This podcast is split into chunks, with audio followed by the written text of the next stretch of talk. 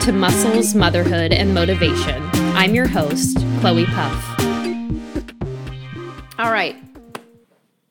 Let's dive into this topic because it's very important. Um, when we think about um, you know starting our our our health journey there's this there's this difficulty around like the motivation specifically. And I think we focus on the motivation as the thing that gets us through, when in reality, it has very little uh, in contrast to do with your success. Um, and really, um, the goal here is to stick with our commitments. But how do we do that? Um, so let's dive in. So, change is hard for most of us, and largely because we have this sort of mental resistance. But why? Um, and I, I believe that we often lack this focus until we can lock in, um, lock in this commitment to ourselves and actually embrace the power that it brings uh, to the process of actually making that change. So you might want to create a new result in your life. You might think about how to do it. You might start strategizing. You might even actually get to the step where you're you're trying to make it happen. You're you're actually moving forward. But until you like really truly deeply commit to making a full decision to create that that end result that you want to reach that goal no matter what, complete and total failure is always going to be on the table and it might be inevitable. Um, and, you know, the thing is, you're going to fail along the way regardless. But in my mind, like, wouldn't you rather die trying than die knowing, you know, not knowing what you were actually capable of? Um, and again, it's it's that decision it's not just the desire to get there but it's following through on the desire and saying okay no matter how i feel about it I am going to continue to make these small shifts toward my goal. Um, so I actually recently interviewed Jill Stafford, who's um, she's an Olympic and nationally ranked bo- boxer, um, and I absolutely love what she said about failure. She she and I were talking about um, you know her her process and you know obviously her being an Olympic athlete and um, it's it's a different process than, you know, just trying to get into a health routine, but failure is the same. And she said that true failure only happens when you fail and give up entirely, not when you fail because you uh, give up, but then you keep going, right? And I'm not trying to be harsh, but I want you to like really think about it. How many times in the past have you tried to create a certain outcome? Have you gone for a certain goal and then come up short?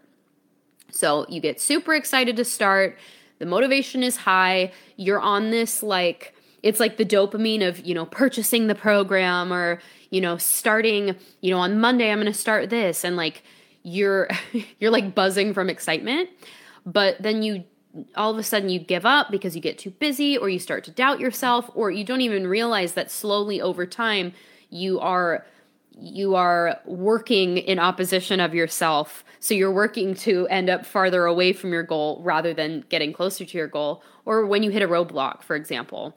And we rely on motivation instead of our consistency and our commitment. And it sucks because we've all done it far more times than we would possibly care to admit, myself included. Um, but I want to share what made the biggest difference for me.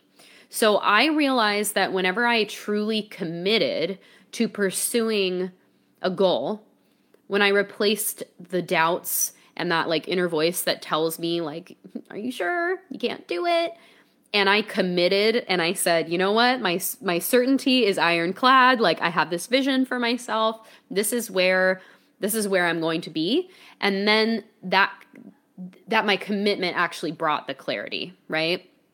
So I relied on this clarity and this decision time and time again when my mind would wander or my enthusiasm was a little bit shaky or I knew that I was, you know, facing that the odds were stacked against me.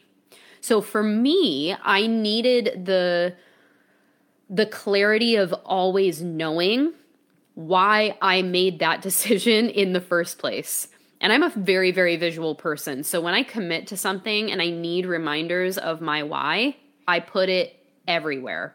Um, and the clarity is what helped me create kind of this overall vision for my plan, kept me focused on the tasks at hand, and enforced that consistency over time.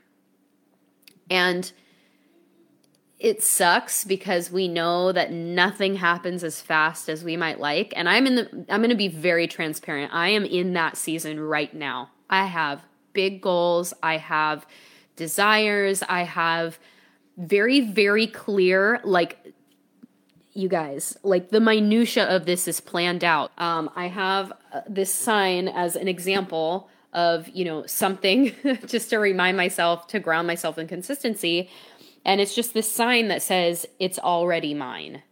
So I've chosen to accept the outcome as a as a non-negotiable, right? Um and and the thing is again that that comes down to the clarity. So you choose your goal, you commit to it unfailingly, which means even if you're environment, even if your situation, even if your day doesn't align with where you know you need to be, or you know, there's some things that are kind of holding you back from doing exactly what you need to do, that's okay. As long as you have a crystal clear vision of the future and you are doing your best to just push yourself that 1% to get closer to the goal, you have to return to that crystal clear clarity. That's really hard to say. Of your choice day after day after day. If you're a visual person, write it down. If you're a, like an audio person, say the affirmations out loud. You know, like I think we just the the bottom line here is we need to quit relying on motivation as the source of the fuel. I can't motivate you. Maybe I can inspire you, but I'm not I'm not the one that's going to get you to like start working out that's you right? So we can't we can't rely solely on this um this motivation which is fleeting as the source of our fuel to get us to our goals. Um so i'm going to use this as an example. Are you always motivated to take care of your kids? Like are you always excited to wipe butts or excited to pick up you know baby food off the floor or wipe their face for the 400th time um, probably not. If you are like you you are a different type of human and I commend you. Um, but most of the time, we do these like thankless tasks because of our commitment to motherhood. We do it because we love them, even though those tasks are yucky or mundane or frustrating. We continue to do it because you know it is worth it and you would do absolutely anything to take care of your kids.